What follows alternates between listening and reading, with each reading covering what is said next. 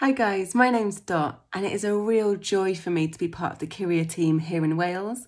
I also work for a charity called Tearfund, and I'd love to share a few top tips on leadership and justice.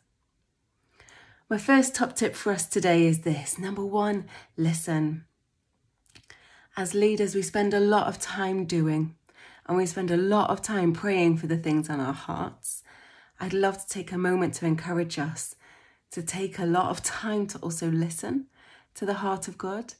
Justice won't happen because humanity strives and leaders strive. Justice happens because our leaders, us, you and I, we sit down in the throne room of our Father and we listen. And then we allow our hearts to be changed by His heart, to look more like His heart. My second top tip for us is to learn we will never know everything about what's going on in the world. Please don't ever feel so overwhelmed by that that it stops you doing anything. Let's be leaders that learn.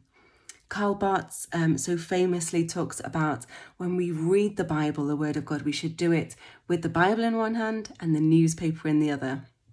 Tells you maybe about the time he was speaking, because maybe we would do it with the Bible in one hand and our news app in the other or social media in the other. Let's be leaders that are really informed about what's going on in the world. Also, let's be leaders who are really aware of our global context. We might lead in whatever sphere it is.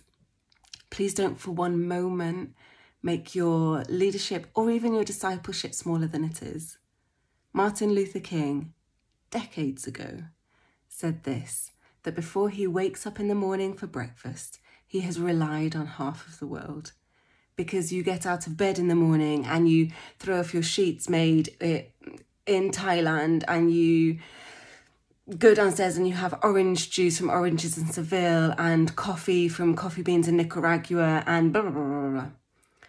Well, if that was true then of leadership in his era, how much more true is that of our leadership and our leadership in the way of justice now?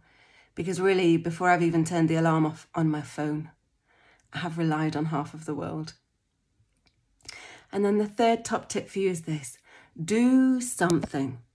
You will not be able to do everything. Nobody wakes up one morning and goes, Oh, tomorrow I'm going to run a marathon. It doesn't happen. But what does happen is we say, Tomorrow I'll tie my shoelaces do something. Create habits in your personal life, in your leadership life that will help you bring about a more just world.